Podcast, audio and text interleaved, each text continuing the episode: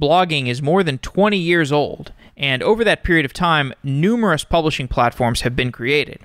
Squarespace and Blogger and Medium and Twitter are popular closed-source blogging platforms. WordPress has been the most popular open-source blogging platform, and much of the internet, including Software Engineering Daily, runs on WordPress.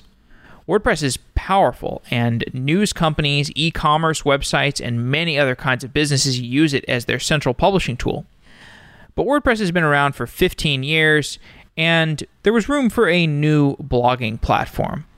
There are also potentially some conflicts of interest between WordPress, the open source project, and WordPress.com, which is a company started to host WordPress websites by the creator of WordPress. And John O'Nolan was working as a WordPress developer when he decided to start a new publishing platform called Ghost. 5 years after starting Ghost, Ghost is a success with a thriving open source community, a profitable SaaS business, and companies like DigitalOcean and Mozilla using Ghost to host their blogs. In today's episode, John and I discussed his background with WordPress and what he wanted to do differently with Ghost, as well as the software architecture of Ghost. We also touched on the Ghost SaaS business and the management of the open source project. Before we get started, we are also hiring a creative operations lead. If you're an excellent communicator, you can check out our job posting at softwareengineeringdaily.com/jobs. This is a great job for somebody who is an engineer, but they're looking for something that is more creative, more editorial, or somebody who just graduated a coding boot camp, perhaps somebody with a background in the arts who's making their way into technology. I know there's a lot of people like that. If you want to be creative and you want to learn more about engineering, you can check out this role at softwareengineeringdaily.com/jobs.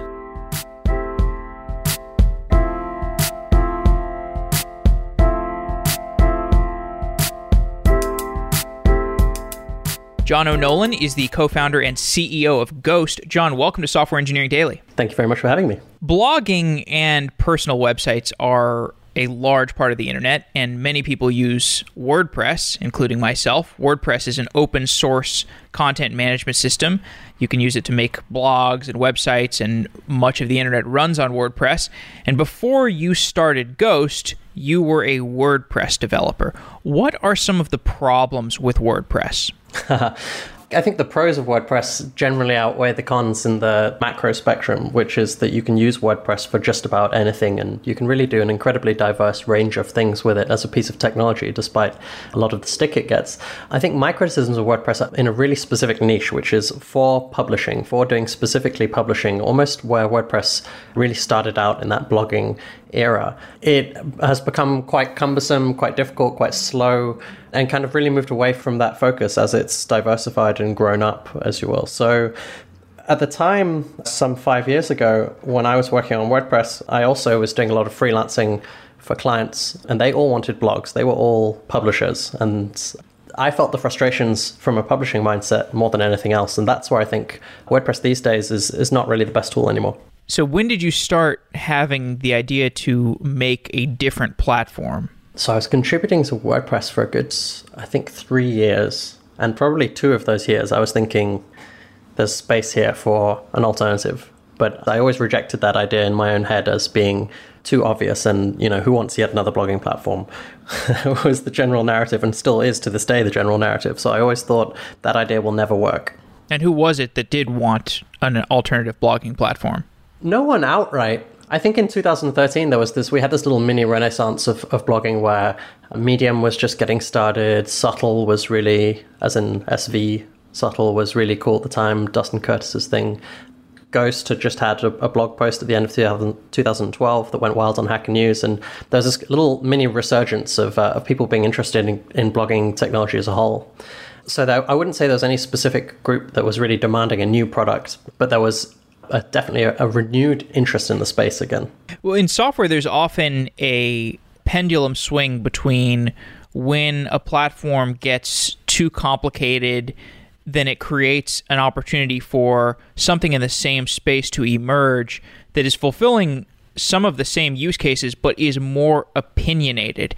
And it seems like blogging was such an expansive area that the fact that WordPress was dominating it, despite the fact that WordPress is not only a blog, it's a multi-purpose CMS and e-commerce thing and all these other things, it's clear that there was space for something more opinionated. Yeah, I think that's fair.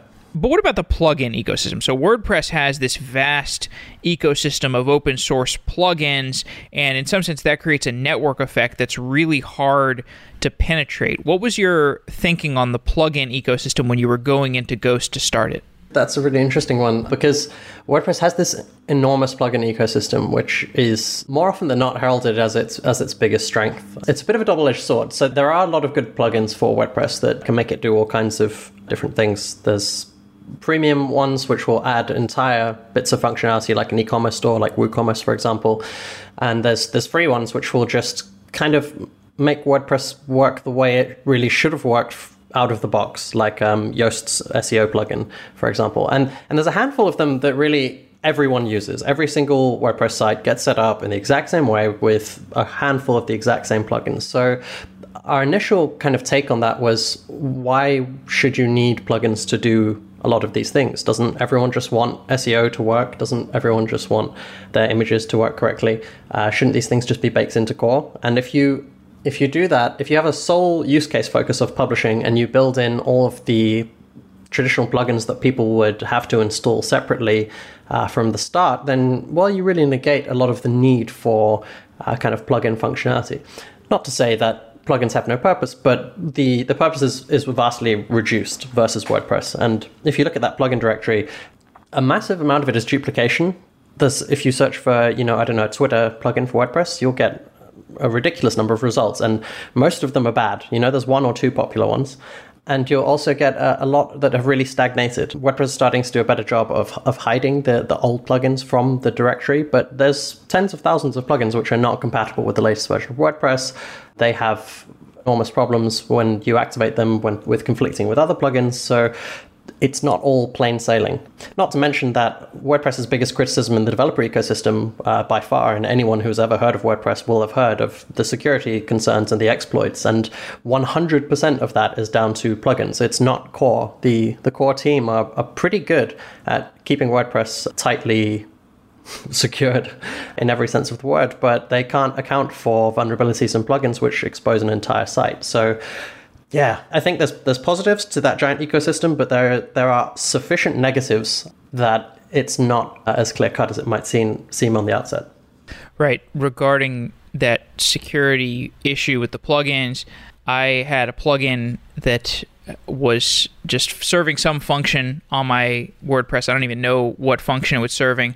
But then all of a sudden, one day, it started serving ads for acai berries and reverse mortgages and those salacious, terrible ads that you sometimes see on these WordPress sites, because it was running some code that I didn't know to do something like resize an image or something stupid like that. Great. Thanks. So what do you do in terms of a plugin ecosystem? Do you have a plugin ecosystem, or do you just try to bake in everything agnostic of plugins? Where we started out was, we had, in 2013, two developers, and we were just trying to build the core platform and not think about plugins yet, because there was too much responsibility. And then we kind of got stuck in that rut, and 5 years later, we still haven't really figured it out. But I think we've got more clear-cut ideas now of what plugins are and what plugins mean. I think that's also changed somewhat in the architecture of the web as things have grown, and the way in which we build applications. So currently, there are ways of extending and integrating Ghost using either webhooks or Zapier, and we try and look at the use cases for where people want plugins, what they actually want them to do, and it's usually very vague, and a lack of clear use cases is the main thing that prevents us from doing something more urgently. So we're trying to figure it out. I think what's coming up that's really interesting is this whole notion of serverless and Lambda, and a slight change in the architecture of how applications are built, where there's this kind of interesting possibility of could you have plugins or pieces of code exist externally to an application that would allow it to be extended without needing to be directly integrated into a code base. I think that has some interesting possibilities. But on the whole, our biggest hesitation with just making plugins for the sake of making plugins has been, as soon as third-party developers start depending on things, well, then you're in the backwards compatibility hellhole, right? And you either go the WordPress route of you never break any third-party developer's stuff ever and kind of get stuck with a lot of baggage, or you go the Drupal route where you break everyone's backwards compatibility and destroy your entire ecosystem every 2 to 3 years and kind of start over. And neither of those seems super appealing. So we've been more hesitant about getting it wrong, perhaps, than we should be. But yeah, it's an interesting one for sure. Let's go a little bit deeper on that serverless idea, because you're basically saying that if you wanted an ecosystem of plugins, it would be cool if they were maybe serverless functions that were deployed on AWS Lambda or Azure Functions or Google Functions, and these things are super cheap per execution. Mm-hmm. So you could make some shim over that either deployed these, quote, plugins, basically these blobs of code, to serverless functions, or you could, there's also these container instances, which are like longer-lived serverless instances, but then you actually have to keep the server running, so those can be a little more costly.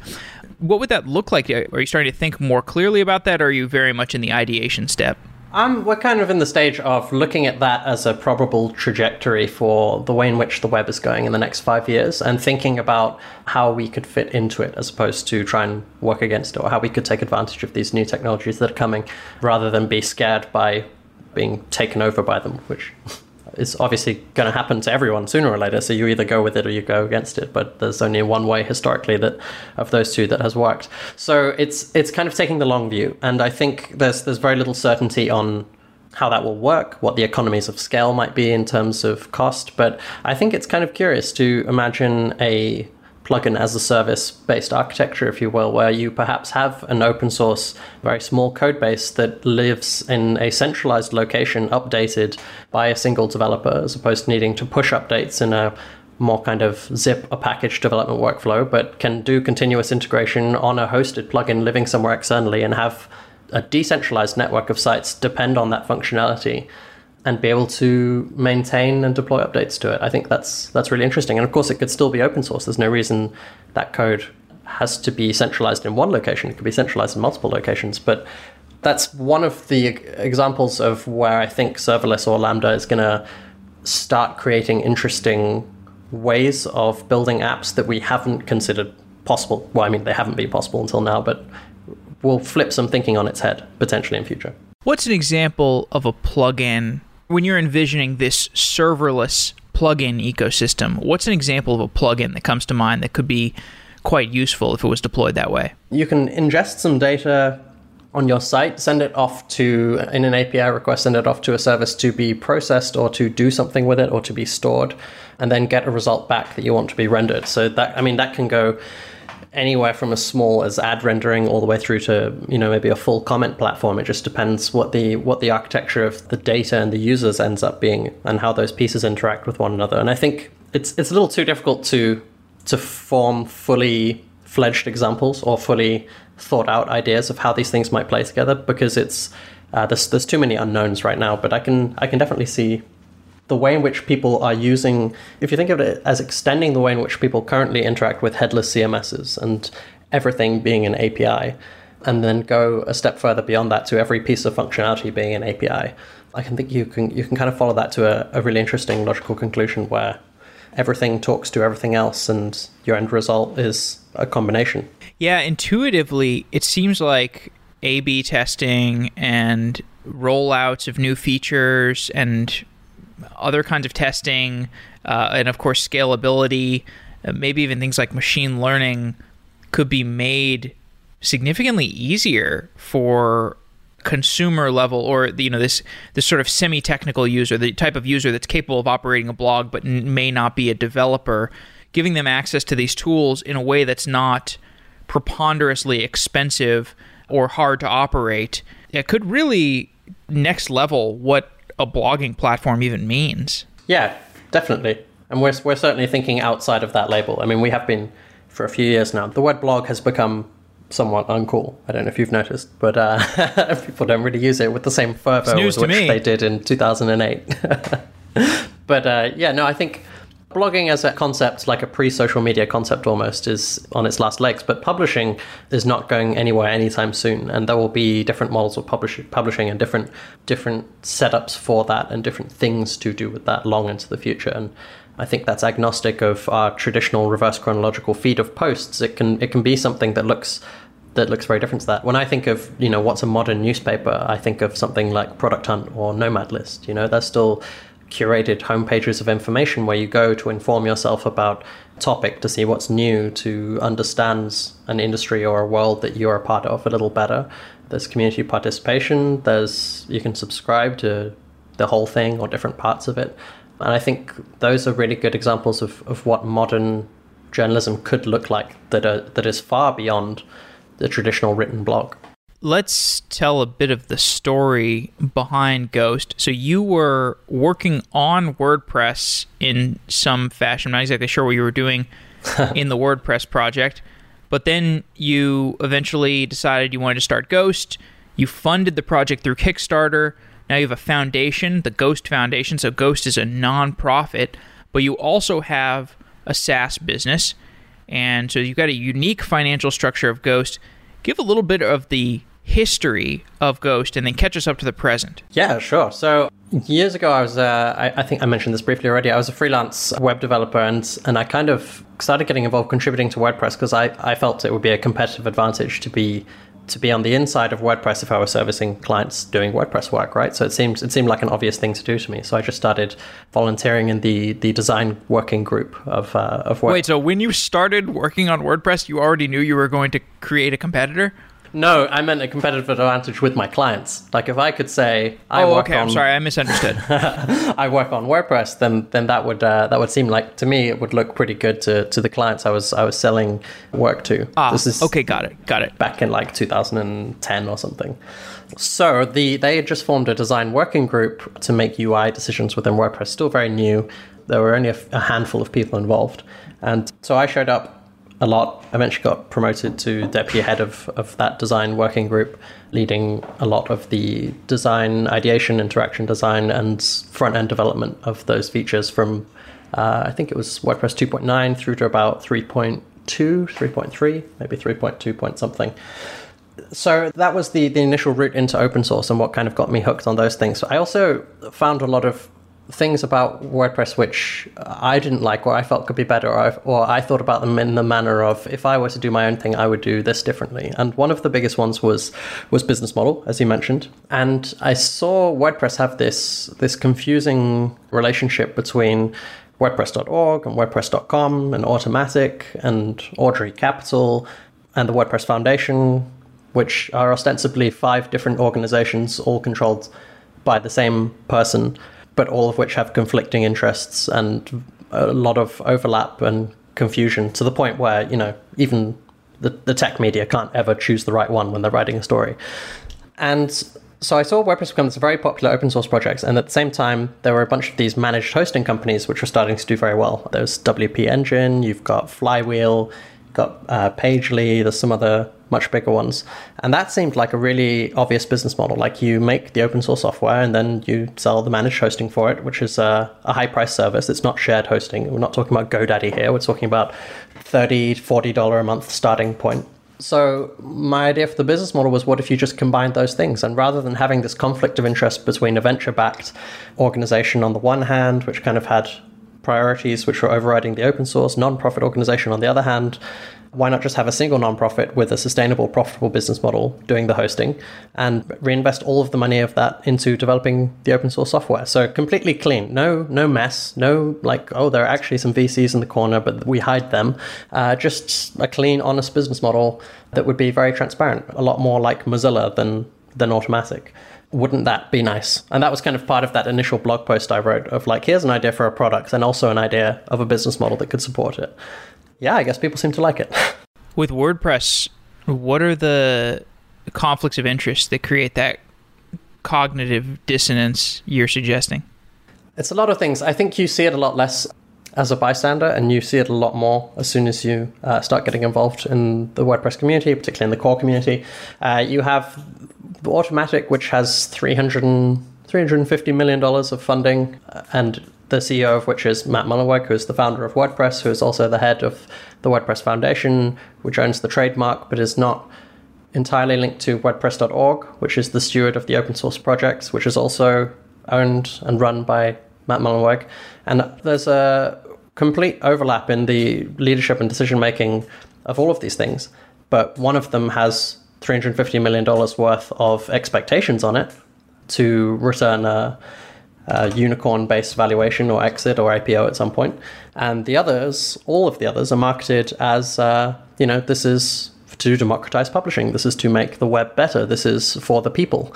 And those things, I'm sorry, no matter how much you say them, those things are categorically at odds. And if you try to say you're trying to democratize publishing whilst overlooking the conflict of interest of $350 million of old white guys' money on the line, then you're lying. So there's some real deception there. I think most people are not aware of it. And to some extent, it's not the be-all and end-all of this discussion, because WordPress is open source. It does have a GPL license, and that does engender certain freedoms which are inalienable no matter what happens to Automattic, the company. But in terms of how the leadership operates and how the product is built, it's very, very, very significant. And it really affects the trajectory of the product. And I think you can see that in the development of WordPress over the last few years. I don't want to be too negative on WordPress here. I think it's a great product, and it does important things. I'm not necessarily a fan of the product development strategy, nor do I think it's a very good one, but the product itself and the community around it is incredibly good. So I can absolutely see how the incentives are set up to be not completely aligned with democratizing publishing. Do you have any examples? Like I've used WordPress for the last 10 years, so I feel like I know how the WordPress ecosystem has evolved to some degree. Are there any particular examples that come to mind where you're like, that was an example where it would have gone differently if there would have been 5 independent people in charge of these 5 different organizations instead of one person with cognitive dissonance? Oh, there's so many, yeah. But there's a lot of it's very inside baseball. That's probably not interesting to most people who are listening to this. There's been a lot of odd decisions over the years around when to enforce the GPL to the fullest extent and when not to.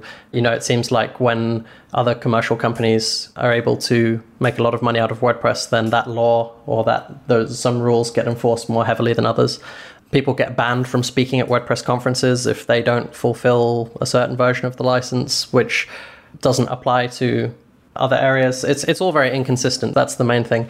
In terms of product development, there's decisions which I think, if WordPress, the open source project, was truly kind of a democratized organization, or at least an independent one, would have been made different in terms of what things are optimized for. But that's more speculation, I think. I imagine WordPress, the open source project, would have gone in some different directions if it were not for the implicit need to compete with Squarespace and Shopify and Tumblr simultaneously, which is kind of the burden that WordPress.com bears, the commercial organization. Right, so the licensing stuff, and I know it's inside baseball, but trust me, the listeners, they are fans of baseball.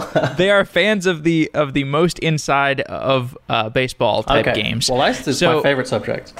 Let's go there. So licenses specifically. So what are the things, if I'm a WordPress hosting company like a WP Engine or HostGator or Bluehost, one of these WordPress hosting services, what could I do to induce the ire of Matt Mullenweg and his 5 diverse organizations? As a hosting company, not much, other than perhaps use the word WordPress in a domain name. That right is reserved solely for Automattic. And that's bizarre. And nobody else. So that's why all these things are like WP blog. Exactly right. Yes. The trademark WP is only happiness. Exactly right. The trademark is not permitted for use by anyone in a top-level domain name. We do the same, to be honest. This is not entirely disingenuous. We just don't also then license it to a commercial organization that we own and control. And Drupal also does the same. As a hosting company, there's not that much that you can really do. Now, if you, on the other hand, are a theme organization, a theme company, or a plugin company, well, that's where things get very different. And that's where we have to start talking about the GPL and what the GPL means and where things get very interesting. I tweeted a few weeks ago, the GPL is the communism of software licenses. And then that made like a whole bunch of people really angry. And then I tweeted like, oh, can't believe people who have who make brash statements on Twitter with absolutely no context and think this is a suitable medium for discussion. Me. And then this tweet, also me. So somewhat hypocritical. But the GPL gets interesting because the viral nature of the GPL starts coming into play when you talk about themes and plugins. So you have this core code base, which is GPL license. The viral nature of the GPL says anything that is a derivative work of the original code also inherits the license. So is a theme or a plugin or an extension built on top of the core platform, is that derivative work? Now, according to courts of law, specifically American ones, we don't know because it's never been put to trial. It's never been put to a test, so there's no legal precedent to operate from. But according to Matt and Matt's lawyers, who are very highly paid, it means that, well, essentially whatever he wants it to mean. But if you try and build a theme for WordPress and you say, I'm going to license this with a commercial license, then that's not allowed. So you're banned now from all WordPress conferences. You're not allowed to speak there. I'm not sure if you're allowed to attend. Maybe it's just not speak. You can't get listed in any sort of WordPress plugin, repository, or store. If you in any way defy the GPL, then you're locked out. So when it comes to licensing, I find that to be an obnoxious choice. I think that's the Jehovah's Witness approach to software licensing, where you say, you can come and be a part of this cool club. You can have this free software I've made. You can play with the cool kids, and we're doing this great thing for the world. But if you join us, not only are you then a part of our religion, but all of your kids that you have are also automatically a part of our religion, and there's absolutely nothing they can do about it. They have no say in that matter. And that seems a little odd to me. Like, isn't the whole point of open source to give people freedom, to give people choice, but at the same time, you're then taking it away again? So when we were thinking about licenses for Ghost, we absolutely did not want to go anywhere near that route. I think it's a much more powerful idea to give people the choice of what license to use and leave it up to them. So we say Ghost is MIT licensed. If you want to build something on top of it and release it as open source, that is your inalienable right. If you want to build something on top of it and release it as closed source or not release it at all, do something commercial with it, that is also your right, because open source gives you that choice to choose. The hope is that you would look at our example, us as role models, and perhaps be inspired by it and also want to do something good for the world, also want to pay it forward in some way. But the notion that that is optional, I think, is more powerful than the notion that by being given something, you have to give away your future rights to your work as well. So GPL, that means that if they copy, or if they make, if I'm a WordPress theme designer, I make a custom theme, I can't sell it as closed source software? Correct. I see. And now I see your communism analogy, because it forces everybody to share to the same degree that WordPress arbitrates. Correct. Yes. So it optimizes for the good of the people rather than the good of the individual is the theory. But I will say that everything I've just said is extremely nuanced, and I have opinions, and I don't expect everyone to agree with them. And there are different interpretations of this. People who are GPL activists or GPL fans will say that this is for the good of software and it's copyleft, which is the opposite of copyright. And the whole point is to enforce the perpetuation of free software so that it can't at some point be taken over by Microsoft and be taken away from the people. So there's different ways of interpreting this. I think if you want that approach, or if that's what you're worried about, then the best license is the MPL. And the Mozilla public license protects against the original code from ever being changed. So if WordPress was MPL, then WordPress core could never be relicensed as closed source. But anyone can build whatever they want on top of it. Like, that freedom is still granted, but the original code could never be changed. I think that's a cool model. Problem with the MPL is if you say your project is MPL licensed, you're going to spend the rest of your life explaining what that means. So that's also one of the reasons Ghost ended up as MIT, because after I don't know how many years of GPL debates, I was pretty ready to focus on a project where I didn't need to discuss the license every 10 seconds. You just say, it's MIT, and everyone goes, cool. And that's the end of that discussion. Well, I think I can see what twists you up a little bit about the fact that it would be this communist-style license, to use your words, when, in contrast, WordPress, the word, cannot be used in a URL that is not WordPress.com. So there's some I sense that there is some hypocrisy from your point of view between the openness or the forced openness of, for example, theme extensions versus the overall mentality of the WordPress, the company, which is, by virtue of taking on a bunch of venture funding, has to have some proprietary advantage over the vast populace of WordPress, other WordPress hosts. So, without going further inside into the baseball, I think we kind of get the point that there is some conflict in terms of the governance model that you recognize. Yeah, I think that's a fair assessment. And I'll say that I don't have any particular criticism for Automattic or WordPress.com needing to optimize for shareholders or fiduciary duty. That's what a company has to do. That is that is the model. But I think the summation of this entire kind of discussion and the different avenues we've explored here is there's confusion, there's disparate motivations and interests, and all of this culminates, regardless of what specific issue we're talking about and what the exact answer is to any of it, all of this confusion and disparate interest culminates into a community, a business model, an ecosystem which is somewhat cloak and dagger. It presents itself as one thing, then you find out it's something else, and then you really have to sort of try and figure out what's the real truth in here, what's the real motivation, what's the real story. And that's a very, very frustrating experience. And I can tell you, as a core contributor to WordPress, I became very disillusioned with it after a couple of years of contributing on an entirely volunteer basis my time and my energy to open source. So our model was as much inspired by lots of other economic and marketing-based reasons as it was by wanting to have a business model, a structure, a license, something that was just transparent, incredibly easy to understand, and where you could quickly assess and understand the motivations and the interests behind decisions being made, which in our case, as MIT licensed not-for-profit organization, is just we try and build the best product we can. That's kind of it. There's not really any other weird stuff going on. Speaking of weird stuff, WordPress is mostly PHP, I believe, and since you started Ghost, was it 3 years ago? 5 now. 5 years ago, okay. So we started Ghost 5 years ago. The front end world had moved on so much that you could, again, no offense to WordPress, they started in PHP because that was, among state of the art back when WordPress was started. But you got a clean slate. So you got to choose your own adventure when it came to what front end you wanted to use.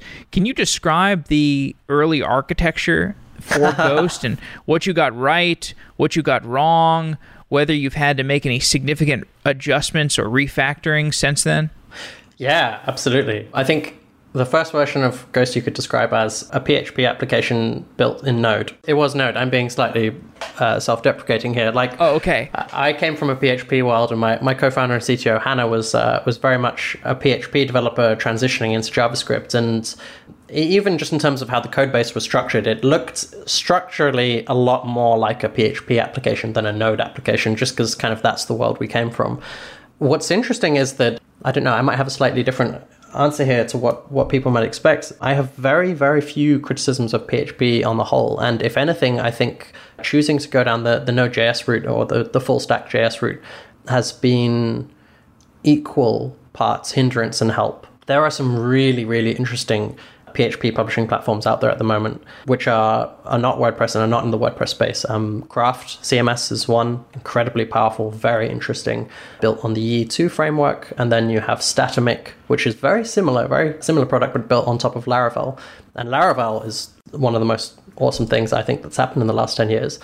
And had we gone down a PHP route, I think from a product point of view, we'd probably be a lot further along than we are now, because in the PHP ecosystem, much like in the Ruby ecosystem or even the Python ecosystem to some extent, this tooling is well understood. It has evolved over a long amount of time. You have your defaults that just work. You have your libraries which have been time tested, proven they're great. Whereas in end of 2012, beginning of 2013, starting out into the Node.js ecosystem, pretty Wild West. Like, there's not a lot of stuff going on. There was barely a usable authentication library that we could start working with.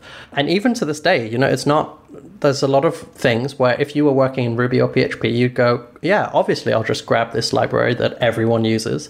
Whereas in Node, you go, I can't believe that doesn't exist.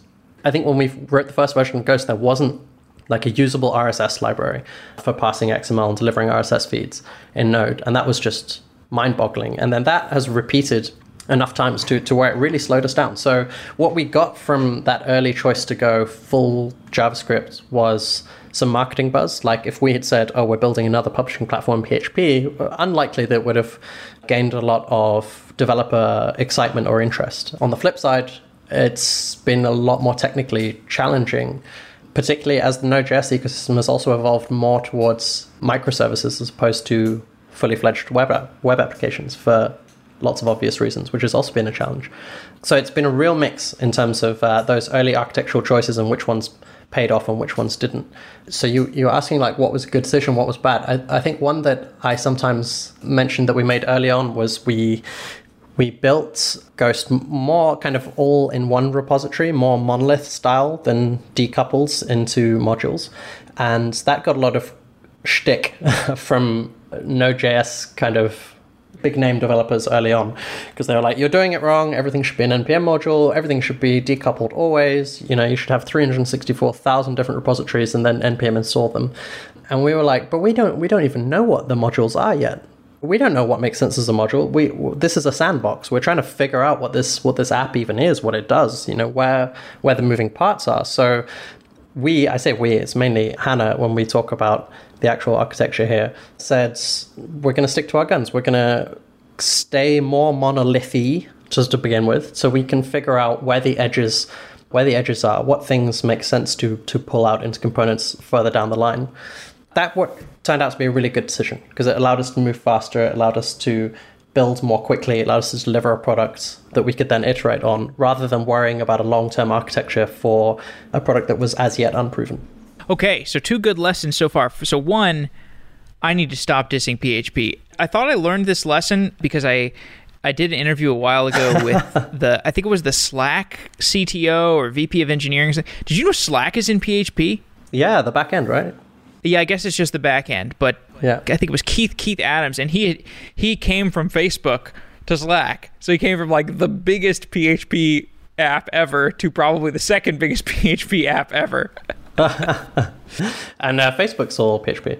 Right, no, that's what I'm saying. Yeah, he came from Facebook. Oh, I see. Sorry. You just started working on Slack. Yeah, so anyway, I got to stop dissing PHP. Okay, so when we start to talk about how to okay, now you've sort of given the overview for the Ghost architecture, or given a little bit about it, and you said, I thought that the aspect of keeping it monolithic, you know, the virtues of the monolith are well taken and good to think about. There are other CMSs, like the headless CMSs, like the Gatsby. We had Gatsby on the show a while ago, and there's also Netlify, I think. What do you think of these models? Are these playing in these headless CMSs? Are these in a different space than Ghost? Do you think of them as for a different type of customer? I think in many ways they are the natural evolution of where things are headed next. I think they're very, very interesting, especially Gatsby, especially Netlify, especially a bunch of these newer platforms, which are for now pretty small, are doing really, really interesting things. I honestly think that in 5 to 10 years' time, Ghost will look more like them than them looking like us. I think having apps be more decoupled, more API-driven, whether they are open-sourced or closed-source, whether they are centralized or decentralized, is likely going to be the way we end up going. Yeah, I'm not sure, of course, but I'm a big fan, put it that way. Yeah, and I think in that podcast we were talking before the show, you did a podcast where you have a podcast. I think it's This Week in Ghost. Is that what it's called? Yeah, we do it every 6 months. Okay, all right. This half yearly in Ghost. But the most recent one that I heard, at least, you and your co-founder were talking about the API for Ghost and the fact that you can just treat your Ghost backend as a JSON API. I think there's maybe you're still working on the making it permissioned, but it's clear that that's part of the vision. So the idea of decoupling it from the front end. So have people written custom front ends for the Ghost backend API?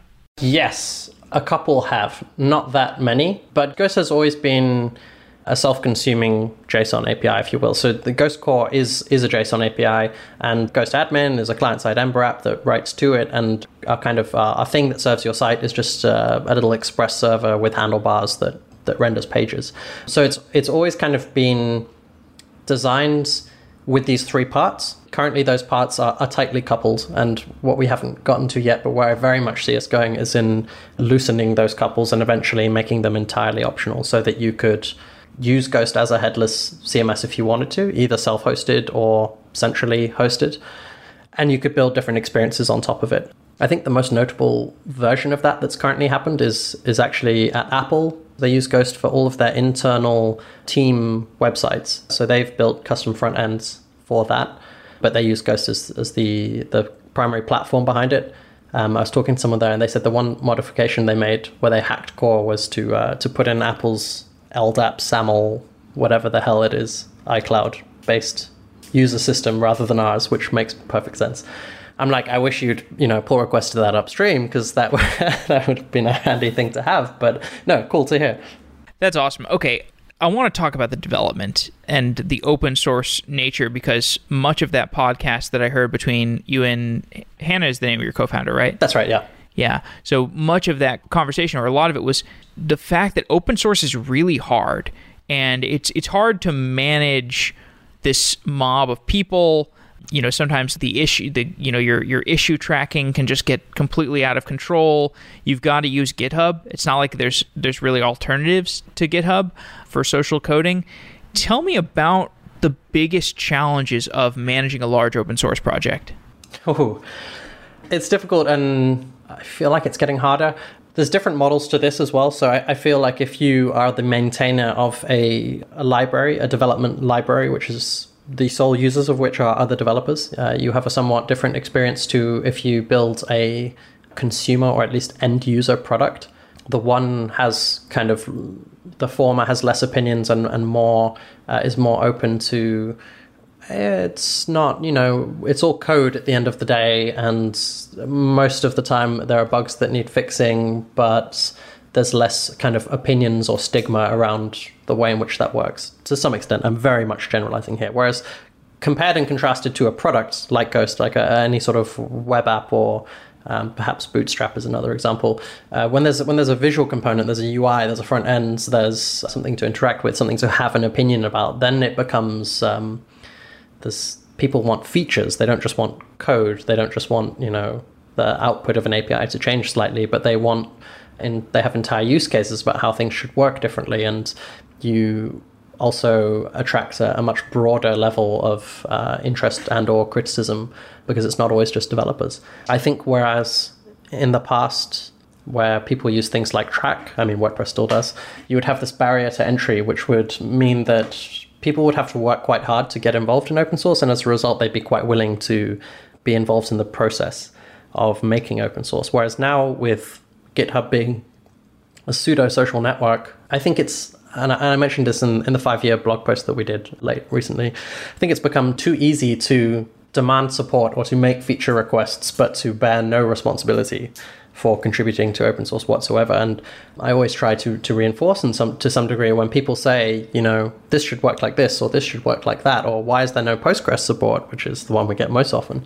that if you use an open source product, you are by default one of its maintainers. If you use an open source project, you are by default one of its maintainers. It is not up to some anonymous group of people working for free to sit around a table and fix the thing that you're outraged about. It is up to you to participate. It is up to you to get involved. And GitHub, I think, has made that worse, not better. It's too easy to open an issue. It is too hard to close one. It's too easy to get a whole load of reactions and thumbs up and emoji and comments on an issue. And it is too hard to open a pull request still. So in many ways, GitHub has become this kind of transactional support tool for maintainers, which has become overwhelming in a lot of ways. And I talk to a lot of the really big open source maintainers, because we compare notes on at various points how depressed we're feeling about people's negative attitudes towards open source as a whole, and if there's anything we can do about it. And I've got to tell you, like, there's a lot of people who are in a really bad spot. There's a lot of maintainers who are running some of the biggest projects out there who don't have a sustainable business model like we're very fortunate to have, who get even more demands and issue requests on their time and even less help. I don't feel like GitHub have been working to solve that. I think there's a big wasted opportunity there in the kind of open source creator community, which has not been capitalized upon in the way that YouTube do a really great job of kind of collaborating with their creator community. GitHub kind of don't. So it's tough. It's tough. I think for the most part, people still don't get it. And when I say people, I include the vast majority of the developer ecosystem in that. And I'm still not sure how we fix it. And unfortunately, every keynote I've ever seen, every podcast I've ever listened to, every blog post I've ever read, particularly Nolan Lawson's, the ultimate kind of example, what it feels like to be an open source maintainer. I've read that one. Comes to the same ultimate conclusion, which is, this is really difficult and I don't know how to fix it. That post is so depressing. It's one of the most depressing because of how relatable it is, yeah. That's the one where the guy is like, he's made some popular open source repository and he just gets burned out. He never checks it. And then he talks about going to check it after it's been 2 weeks. And he goes into his notifications and just clicks on one. It's somebody flaming him. And he's like, oh my God, no, it just hurts. Exactly. It hurts so bad. Yeah. And Fat from, what's his name? Real name, Jacob Thornton. One of the co-creators of Bootstrap, works at Twitter, then Medium. Bunch of other things. He's got a really great keynote from, was it Le Web or The Next Web? It was somewhere in France a few years back of the same thing, Friday nights at home, trying to close GitHub issues of people with false bug reports and his friends texting him and asking him to go out and him feeling really upset about that. I bet Microsoft's going to improve that. Well, this is the sad thing. After I wrote my 5-year blog post reflecting on some of this and sharing some of the thoughts I had about GitHub, someone pretty senior at GitHub reached out and said, we care about this and we want to work on it. And then about 2 weeks later, the Microsoft acquisition happened and I never heard from them again. And that's not at all surprising to me. Unfortunately, I think Microsoft in the long run and the long-term trajectory may well improve this, but in the short-term trajectory, it's unrealistic to think that the next 2 years will be anything but a long handover transition period, probably a lot of churn in headcount and a lot of integration work into existing teams and products. So I don't see GitHub doing anything for the next 2 years. In fact, I think GitLab are in the most opportunistic position they've ever been in right now because GitHub are going to struggle during this transition to make meaningful progress. So we'll see.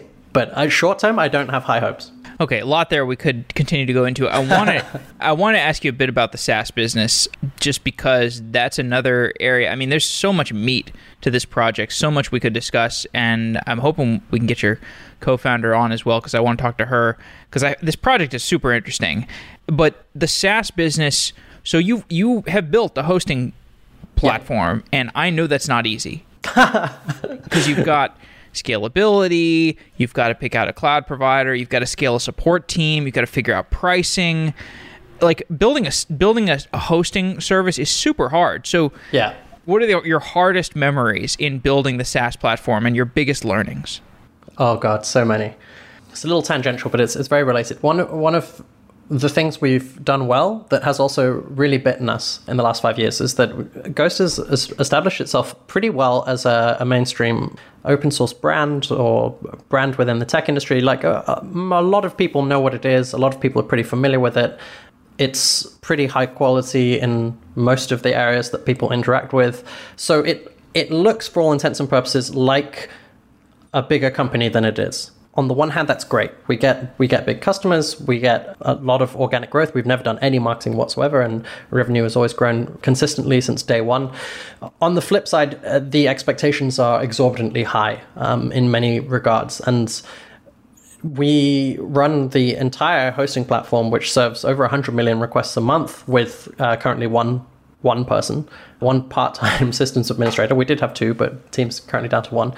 And the entire product team of the Ghost open source product is only 2 full-time people.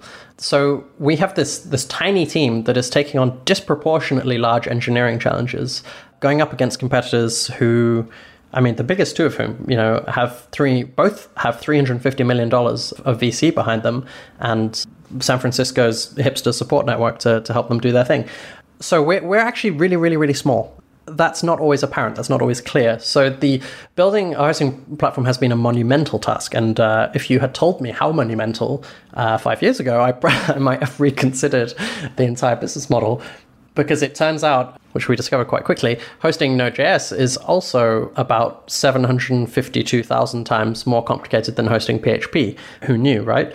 So the most painful parts, I think, have been around learning that and understanding that and really figuring out how to build out a hosting. Why is it so hard? When you have PHP and Apache, you pretty much just run Apache and then you throw PHP on it, and everything you do is just a PHP function. Like, it's the kind of state of your dev environment is just there perpetually or in perpetuity and works. Whereas in Node, like, everything has to be initialized, everything has to be installed, you have all your build processes, then things are running, waiting on each other. It's just a very, very different world.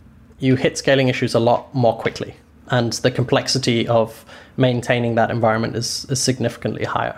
For a more technically complete answer, if you have Hannah on the show, I'm sure she can draw those comparisons. But yeah, I mean, you can throw a whole bunch of WordPress sites on one Apache server and they'll all essentially just work. There's nothing to do. You unzip the package, you put it in a folder, as long as that folder is mapped to some sort of domain, it will run.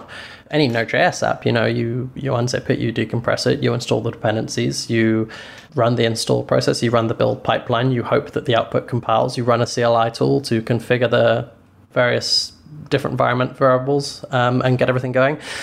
And then you hope and pray that it all works. And of course, usually it doesn't. And whereas you, in most cases for a PHP app, pretty much just have one environment, and that's how things are going to run. The ways in which people want to install Node apps are very diverse. You know, like, we say we will run the latest, we will support the latest LTS of Node, and our install guide covers Ubuntu, I think 16 point whatever at the moment. And then by and large, people will come along and say, excuse me, I'm trying to install Ghost on a Raspberry Pi that's being powered by 3 potatoes in my garage using CentOS from 1992, before CentOS was invented, but also using some Perl proxy of JavaScript rather than actual JavaScript. And it's not working. Why is that? And you're just like, why are you doing that? Why are you doing that? It's wild, but people want to use their favorite thing. They always want to use their favorite thing. So those challenges are pretty big. But that's a little off track. In terms of hosting architecture, it's a lot more expensive, a lot more complex, and requires a lot more work than I would have guessed. We started out on hardware in a data center in the UK. Then we figured out that every time we'd need to scale, we'd have to order a server like 2 months in advance of needing it from Dell, and that didn't seem like it made sense in 2015. So we moved to the cloud. We have a partnership with DigitalOcean, which is great. They're an amazing company, and they've been very, very good to us over the years. And things have been fantastic working with them. And so that's gotten a lot better. Yeah, but in terms of business model, it's panned out. It's allowed us to continue working on open source. And that's the real purpose of it, is to have a hosting company which is able to be profitable to an extent that it can employ other people to not work on anything to do with the hosting company, as in to work on the product. And that's the real magic of the business model. That's what the position we're very fortunate to be in, where we're able to do that. Because obviously a lot of open source projects, which are libraries or frameworks, there's not any hosting you can sell for that, but we can. So that's been really, really good. Well, the great thing about the hosting business is people are sticky. And you know, if you get a customer, they probably stick around. I still use HostGator. No offense to HostGator, but I still use it. Enough said. And also, like, I think the wind that's at your back, and is the same thing that's at the backs of Medium and WordPress and Squarespace and all these other hosting websites, is there are so many more people who are coming online. Like, a lot of I don't know the statistics, but I think like only like a little more than half the world is online, and you know, some small portion of the people who are online have enough wherewithal to or the desire or the resources to set up their own website. And the number of people who have the wherewithal and who have the resources to do that is just going to grow. And so it's like the pie is just getting so big. And I think you're pretty well positioned to consume, you know, your fair share of it. So it's a good place to be. I know we're out of time here, but I wanted to ask you just one more question. So long form content on the internet. Some people use Medium. Some people read whatever random WordPress blog. Some people read Kindle books. I read long-form content on Pocket. I really like Pocket. How is long-form internet content consumption changing? Wildly, unfortunately. I largely don't think it's for the better. I think all the posts about the death of the open web, which apparently no one ironically notices, are appearing on Medium. Don't go far enough. I think they're all completely accurate, and it does worry me and does scare me somewhat. I think the way in which we used to, 10 years ago, visit each other's personal websites or blogs or company websites or follow a broad range of our own idea of what a social graph should be or a web graph should be across RSS feeds or anything else has largely died. And it hasn't died because the tools for doing those things have stopped being good or have stopped working. It's died because of the proliferation of social networks and the addictiveness of all of these things in terms of where we spend our time. It's not that the rest of the information we used to go and look at or read doesn't exist anymore. It's still there. It might be diminishing, but it's so much more of an addictive experience to log on to Twitter or to see those likes racking up or to go onto Instagram and, you know, do a duck face and get your social hit of dopamine from the likes on that. And so the way in which people interact with each other on the web has moved very much into centralized silos where long form either doesn't happen as much, or if it does happen, it's not truly open. It's not truly happening in the same way. And I have a lot of worries around that. I mean, I know this is it's not like I'm making some broad revelation. This is a pretty popular topic at the moment, with even Apple and Google and everyone admitting that their devices have become too addictive and whatever the features they come up with called conscious time, use your device less, but still buy one. So I think it's difficult. The shred of hope that I have for decentralized long-form content is tied up in ActivityPub, I would say. ActivityPub, for anyone who doesn't know, is W3C specification for essentially an open graph protocol. If you think of it like a web standard for how email works, but applied to a social network like Twitter. So there's a concept of an inbox to receive messages and an outbox to send messages, where you can build a decentralized network of nodes which have inboxes and outboxes, and all of them are able to follow each other and subscribe to one another. I think that's where things get interesting again, because we start to have long-form content that isn't tied into any one platform, any one network. And that's something I'm interested in exploring. What's that called? The Open Pub Standard? ActivityPub. It's what? ActivityPub Standard. I got to do a show on that. That sounds really interesting. Yeah, you should, if you can get the guy from Mastodon in. That's the biggest social network built on ActivityPub. I did a show with him. That show was awesome, but we didn't talk about ActivityPub. Oh, okay. Well, they started out using a different. I think they moved to ActivityPub within the last year or so. So maybe they hadn't switched yet. But I think that's a really interesting. It's difficult for these things to catch on because they're so technical. But if ActivityPub is able to be an underlying building block of the web, which most people don't need to understand how it works. They are just able to use it, much like they don't necessarily need to understand how email works. They just know that they use it. Then there's potential there. We're certainly looking at experimenting with it in terms of, could we connect all Ghost's publications together in a decentralized manner, agnostic of where they're hosted, and allow them the ability to send and receive each other's posts and consume them much like a Medium feed, but without needing Medium. So yeah, that's something I hope is able to have long-form content improve a bit. I think the second, I keep giving really long answers, so I'll just finish maybe with a shorter second part of it. The second part is around aligning economic incentives with the content that people create. I think in a world driven by ads and ad impressions and the only money that publishers are able to make being from ads, of course what you end up is clickbait. Of course what you end up with is fake news, because if the only way for a publisher to make money is to get as many ad impressions as possible, to get as many page views as possible, then of course they are going to write the thing, no matter what it is, no matter if it's right or wrong, that will get as many ad impressions as possible. And whether that's, you know, 10 cutest cats on skateboards this week or some horrific misinformation from a political standpoint that turns people against each other, you're going to end up with that misaligned content because of the economic business model behind it.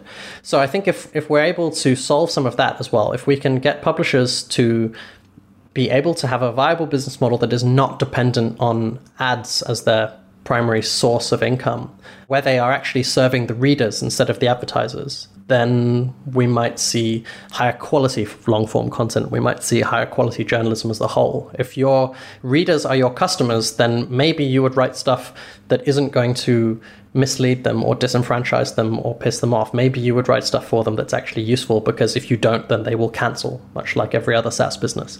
That's one of the big challenges we're also looking to work on in the next couple of years. John O'Nolan, thank you for coming on Software Engineering Daily. It's been really fun talking to you. Thanks so much for having me. Wow.